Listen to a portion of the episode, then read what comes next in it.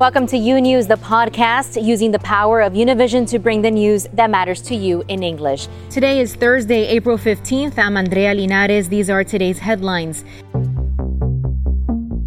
The veteran police officer accused of killing Daunte Wright near Minneapolis, Minnesota, now free on bonds as the community reacts to her arrest. President Biden making good on a promise to punish Russia for recent cyber crimes, now ordering new sanctions on that country, along with the expulsion of 10 diplomats. And the controversy over the CDC's recommendation to pause the Johnson & Johnson vaccine now growing. This even as the Biden administration insists its vaccination efforts won't be hindered by that pause. This and much more today on U News, transmitting live from our newsroom in Miami. We begin with new developments in the shooting of 20 year old Daunte Wright in Minnesota. The arrest of the Brooklyn Center police officer who shot and killed Wright, along with the manslaughter charge now leveled against her, helping to ease tensions in that community. That former officer, Kim Potter, released from jail overnight after posting bond. Oh. Violence erupting outside the police department in Brooklyn Center, Minnesota, amid outrage over the death of Daunte Wright.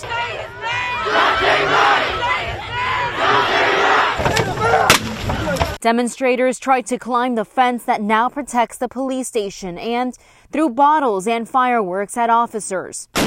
Officers then returning fire with flashbangs and rubber bullets. But overall, authorities say it was a calmer night of protests. Well, we're not here seeking revenge, we're simply seeking justice. For the second night in a row, we have not seen looting in Brooklyn Center. Uh, there were no fires set in Brooklyn Center. Meanwhile, Kim Potter, the former officer who shot Wright, was released from jail after posting a $100,000 bond Wednesday. Potter now faces a second degree manslaughter charge. In less than a week, the district attorney made the decision that we will charge this officer and the family of Daunte Wright will get to have their day in court. So we say justice for Daunte Wright. Then police chief Tim Gannon said he thought it was an accident. It is my belief that the officer had the intention to deploy their taser, but instead shot Mr. Wright with a single bullet. But investigators say the taser is yellow with a black grip, and she would have to use her left hand to get it. In other words, they say she should have known the difference. Second degree manslaughter has a presumptive sentence in Minnesota of four years. The maximum is 10 years in jail, along with the possibility of a $20,000 fine or both.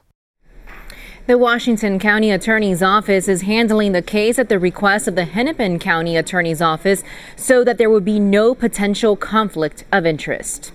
Meanwhile, Derek Chauvin, currently on trial for the killing of George Floyd, invoked his Fifth Amendment right to remain silent this morning. Chauvin, speaking into a microphone before the jury entered the court, said it was his decision and his decision alone not to testify. Here was uh, their exchange. And um, have you made a decision uh, today whether you intend to testify or whether you intend to invoke your Fifth Amendment privilege? Uh, I will invoke my Fifth Amendment privilege today.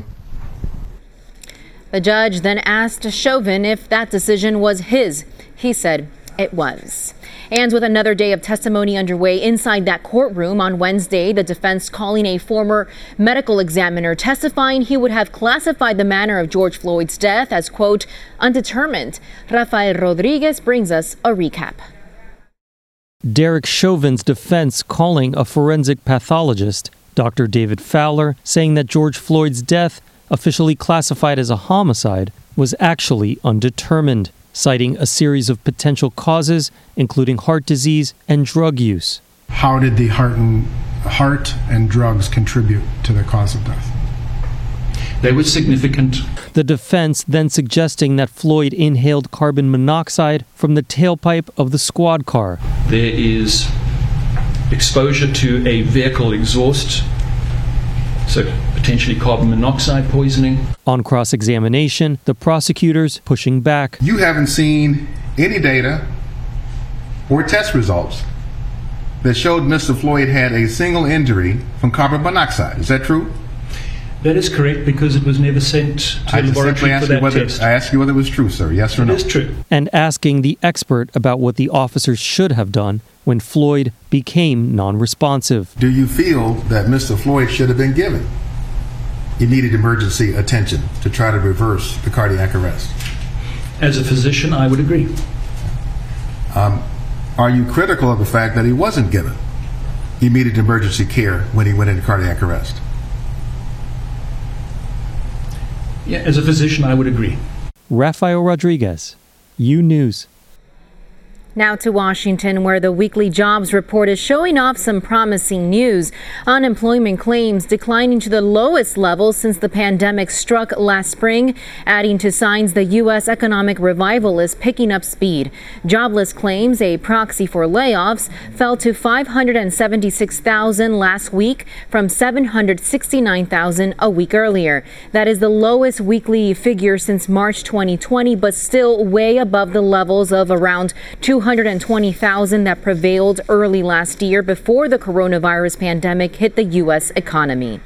Meanwhile, in foreign policy news, the White House announcing the expulsion of 10 Russian diplomats and a new round of sanctions against Russia.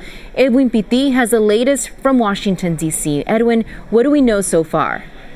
Andrea Washington woke up to the Biden administration's announcement of imposing the first significant sanctions targeting the Russian economy.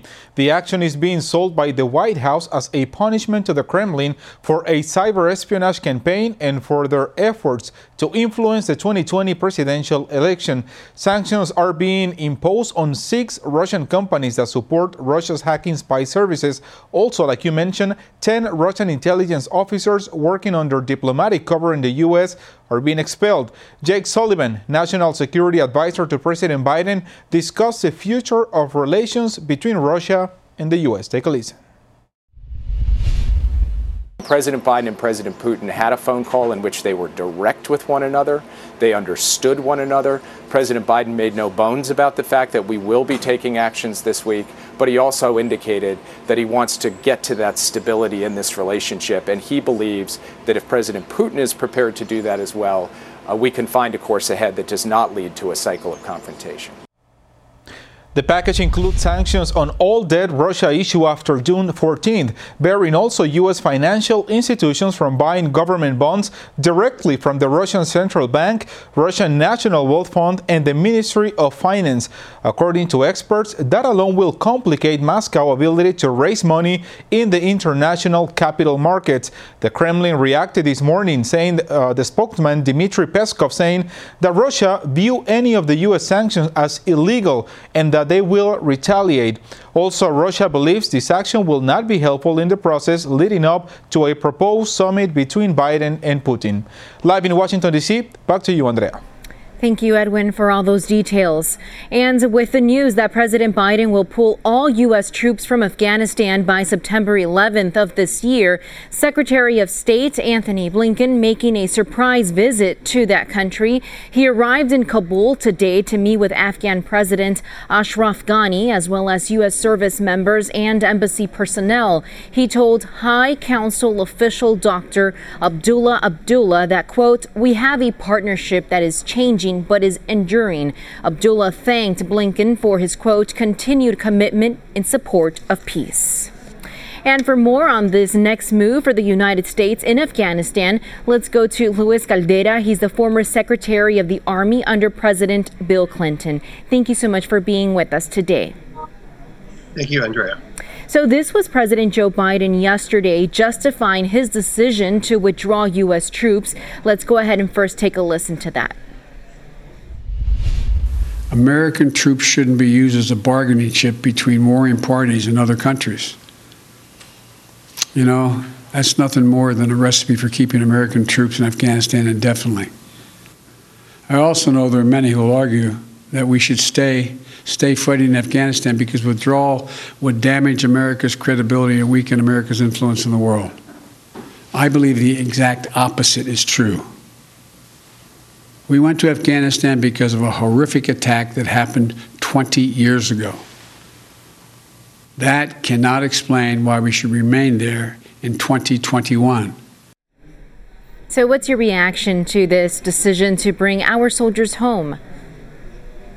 I think it's a difficult but the correct decision. Uh, the United States today is facing much greater global challenges in the security sphere than what Afghanistan uh, presents. Uh, today, of course, terrorist attacks can come from many other places, not just Afghanistan. And there are other ways into, to try to make sure that uh, the Taliban and Al Qaeda do not become a threat to the United States in the future.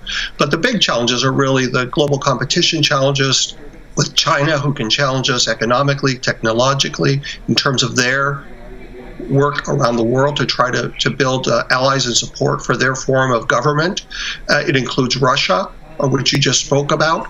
It includes uh, North Korea and Iran. And so we so we really have to be able to focus on those security challenges. We need to bring our troops home, give them a chance to rest and reset, and and really uh, retool their capabilities for different kinds of conflicts that we may have in the future. Now, Republican Lindsey Graham has been one that has been open to criticizing Biden's decision.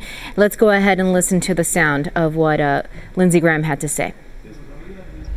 If he doesn't change his mind, and I beg you, President Biden, reevaluate this. Don't lock yourself in because things are going to change quickly in Afghanistan for the worse. Uh, Al Qaeda and ISIS are going to benefit very quickly from this decision. The senator there talking about some dangers. Now, what risks could emerge from that trip troop withdrawals? Well, four presidents have said that they need that we need to end this endless war. Yes, there is a possibility that we will, as you just saw in the in the segment that you just showed, we, we remain committed to the government in Afghanistan. We've made a lot of progress in building uh, institutions of civil society and improving life there for uh, women and girls who now have a chance of education and and to, to have a different kind of life. And and there is a risk that there will be backsliding, uh, even that the Taliban may incite a civil war uh, if they come into power, may impose a theocracy that will be very repressive.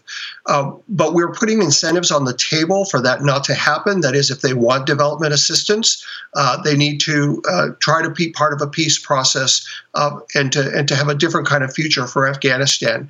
There are other ways to make sure that it doesn't become a haven for a terrorist and doesn't threaten the United States in the future that don't involve continuing to spend trillions of dollars in our efforts there and have uh, our soldiers' uh, lives at risk.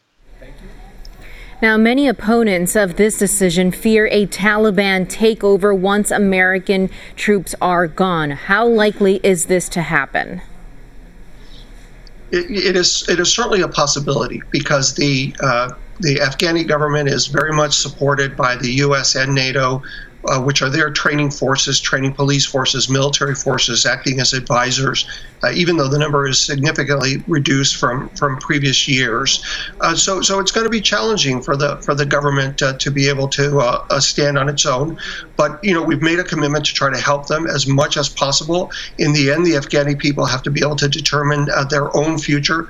The, Taliban has resisted a negotiation. It did under President Trump when he set the May one deadline. And, you know, they frankly have shown that their approach is to wait out the U.S. for as long as it might take, whether that was 20 years or another decade.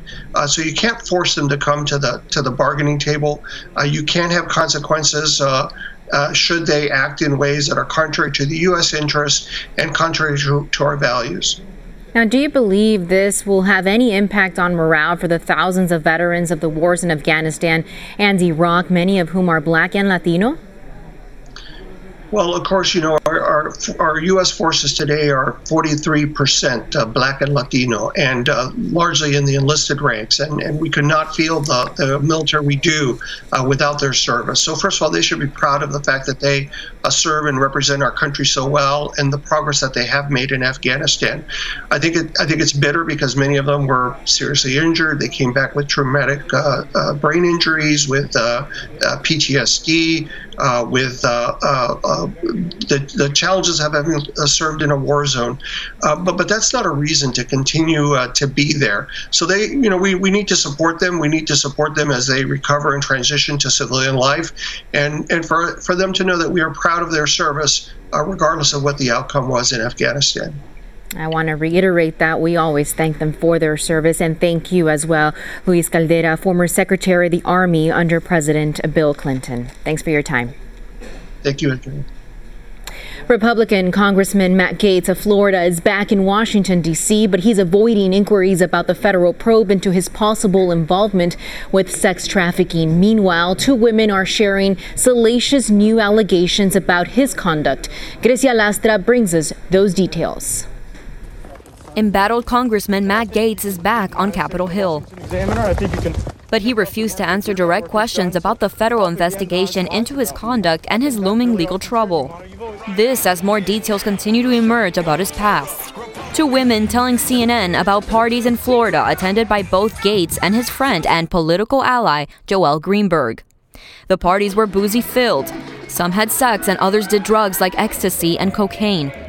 One of the women described Gaetz acting like a frat boy at these events and taking what appeared to be recreational drugs. In some cases, money was exchanged afterwards. Receipts reviewed by CNN show payments in 2018 and 2019 of hundreds of dollars by Gaetz and Greenberg using payment apps to at least one woman who attended the parties. Another woman said she received money from Greenberg after some parties. She said she never got money from Gaetz directly. Greenberg's knowledge of what Gaetz did apparently of interest to investigators.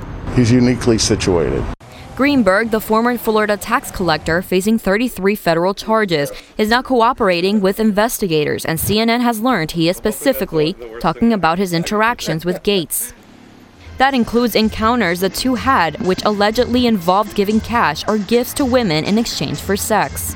And as his legal troubles mount, Gaetz is fending off political pressure as well you know, right now it, it's, it's hard to speculate on, on rumors, uh, but, you know, if, if something really formal happened from justice, we would, of course, react and take action. Only one Republican, Adam Kinzinger of Illinois, had called on Gaetz to resign, and both Republicans and Democrats appear content to let the legal process play out, while Gaetz continues to serve in Congress. I think it's an issue for the Republicans to work out.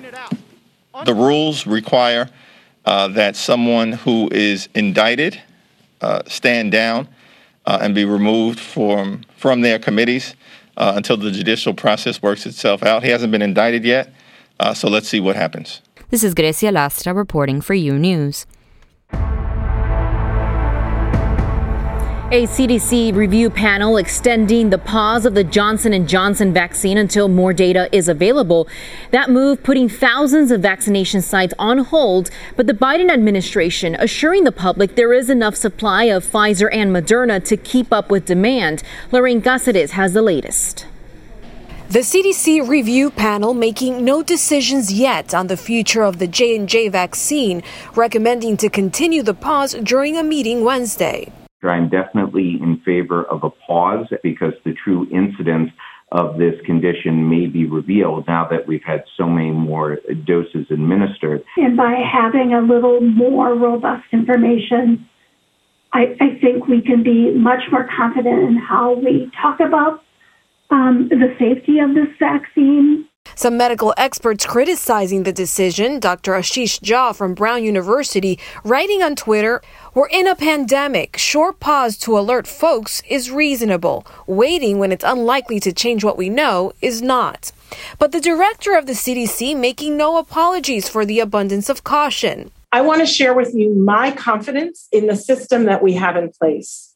Jointly, CDC and FDA were able to identify these rare events and act quickly to alert healthcare providers and the public. Out of the six women affected, none had a known history of blood clots. Three were obese, one had high blood pressure, and one had asthma. Three are still hospitalized. As the CDC investigation continues in Mississippi, the health department is investigating the case of a 43 year old man in critical condition after suffering a stroke three hours after getting the Johnson & Johnson vaccine. His family has no doubt the vaccine caused it. He's a young, healthy 43 year old, you know.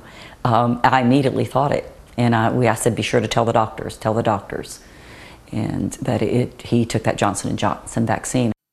The future of the J&J vaccine could be decided in 10 days when the review panel meets again. But in the meantime, there are 7,000 vaccination locations nationwide on hold. The Biden administration insisting the pause will not affect the pace of vaccinations and there is enough supply of Pfizer and Moderna to compensate. And right now, there is about 77 million people in the U.S. that are fully inoculated, fully vaccinated. And the CDC is reporting that of those people fully vaccinated, about 5,800 people have contracted coronavirus anyway. Of those, 74 were severe enough to die of the virus. Right now, this is what we call breakthrough infections. And it's the first indication from the CDC of how effective the vaccines are in a real life scenario. Back to you, Andrea. Thank you, Lorraine. Very interesting. And now listen to this. About 4,000 people in Colorado Springs, Colorado, will need to redo their COVID vaccinations. They received their vaccines at this facility, Dr. Moma Health and Wellness Clinic. But the state health department says investigators later found the clinic did not properly store and handle those vaccines. Now they want everyone who was inoculated at the clinic to be offered revaccination. Local health officials say they started looking into this center after receiving complaints from the public. And it turns out that middle empty seat on airplanes offers some protection against COVID 19, according to the CDC. Researchers found the risk of COVID 19 exposure was reduced by 23 to 57 percent when middle seats were empty on airplanes. Scientists said it is important to recognize their study addresses only exposure and not transmission. Researchers say more tests are needed to determine the risk of the virus possibly being transmitted and causing illness on planes. The analysis did not measure the impact of wearing masks, which is currently required on flights. More of U News after this short break. Imagine a daily newscast that speaks to you about your world in plain English. Each weekday, we partner with Hispanic America's most trusted news source to bring you the stories from home and abroad that matter to you. They don't know when they're going to be able to go back to work. Victims also from Mexico and this mass shooting. Officials in and out of the residence. We're going to continue fighting. U News covers the news of your world and makes it easy to understand. Your news, your world, U News on Fusion. Welcome back to U News. And now to New York. And joining us now to talk about these new voting bills in Texas is Stephanie Gomez. She's the Associate Director of the organization Common Cause Texas. Thank you so much for being with us right here on U News, Stephanie. Welcome. Thank you. Thank you for having me. So, lawmakers in Texas are considering expanding the role of poll watchers. What are they trying to do exactly? Yeah, so we have two omnibus voter bills, eh, voter suppression bills here in Texas um, that people are covering. It's Senate Bill 7 and House Bill 6, both of which would extend the powers of uh, partisan operatives, these poll watchers, um, to a really frightening degree. Um, House Bill 6 would make it so uh, trained election workers and officials would be unable to um, dismiss a partisan poll watcher. And it's just super concerning. Um, you know, in, in, in Texas, we have a, a, really bad history of partisan poll watchers going out and intimidating um, voters, um, and especially in black and brown parts of our state and in, in those communities. So definitely um, been working really hard to try to kill these bills. Talk to us a little bit about how these poll watchers are normally recruited. Yeah, so um, they're they, through through through the parties. Like you can, um, you know, there are a couple of um, uh, qualifiers that make you eligible to be a poll watcher. But I mean, anyone can serve. The training can depend on on who's doing it. it it's um, yeah. In a statement to the Washington Post, the Harris County Republican Party said Common Cause was, quote, mischaracterizing their efforts to recruit poll workers. Now, officials there are justifying their actions as a way to prevent voter fraud. But is there evidence of widespread voter fraud in Texas? There is no evidence of widespread voter fraud in Texas. That is um, a narrative that's being pushed by um, again, partisan actors who have an investment in staying in power or gaming the system so it is it is um, impossible for them to be held accountable. Um, it is super concerning. There is um, no evidence that there was any voter fraud in Texas in 2020 um, or in any of the elections before that. It's just it's just a claim that they're making to justify um, restricting people's access to the ballot box. Now, the Texas Senate already signed a bill limiting extended early voting hours. Will the governor sign this into law? And what are other bills that are currently making their way through the legislature? Yeah, not if we have anything uh, to say about it. Like the voting rights community here in Texas is super active fighting against not just SB 7 and House Bill 6, but any attempts to restrict access to the ballot box. Um, you know, there is definitely um, an opportunity for all Texans to join into this fight in making sure that Texas does not become um, a leader in voter suppression and that we undo this really shameful history of suppressing the votes of our of, of, our, of the people from Texas.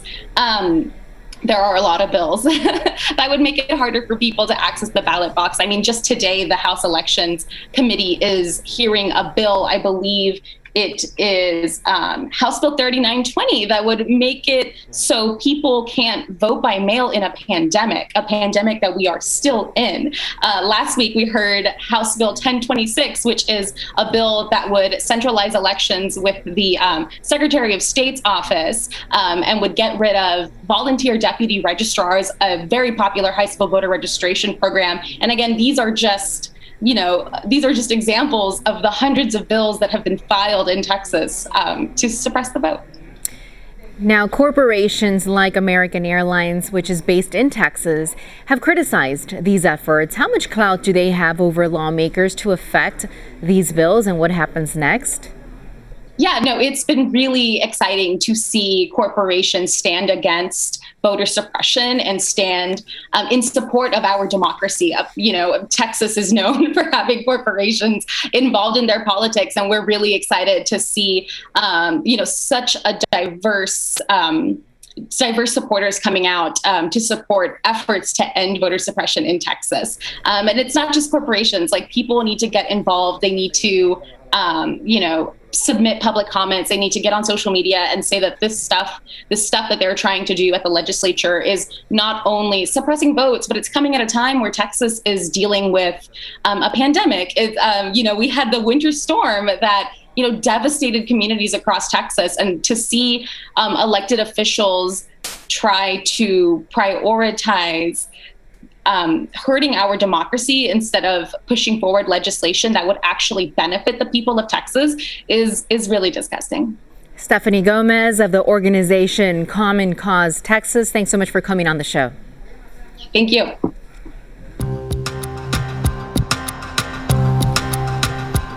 FEMA is lending assistance with the growing number of unaccompanied migrant children found along the southern border. FEMA Chief Robert Fenton was questioned Wednesday at a Senate Appropriations Committee hearing. He says the organization is aiding the Department of Health and Human Services with shelter capacity in California and Texas. Meanwhile, for undocumented minors here in the U.S., a potential reprieve for those seeking more permanent status. Here's Kelia Tejada with the story.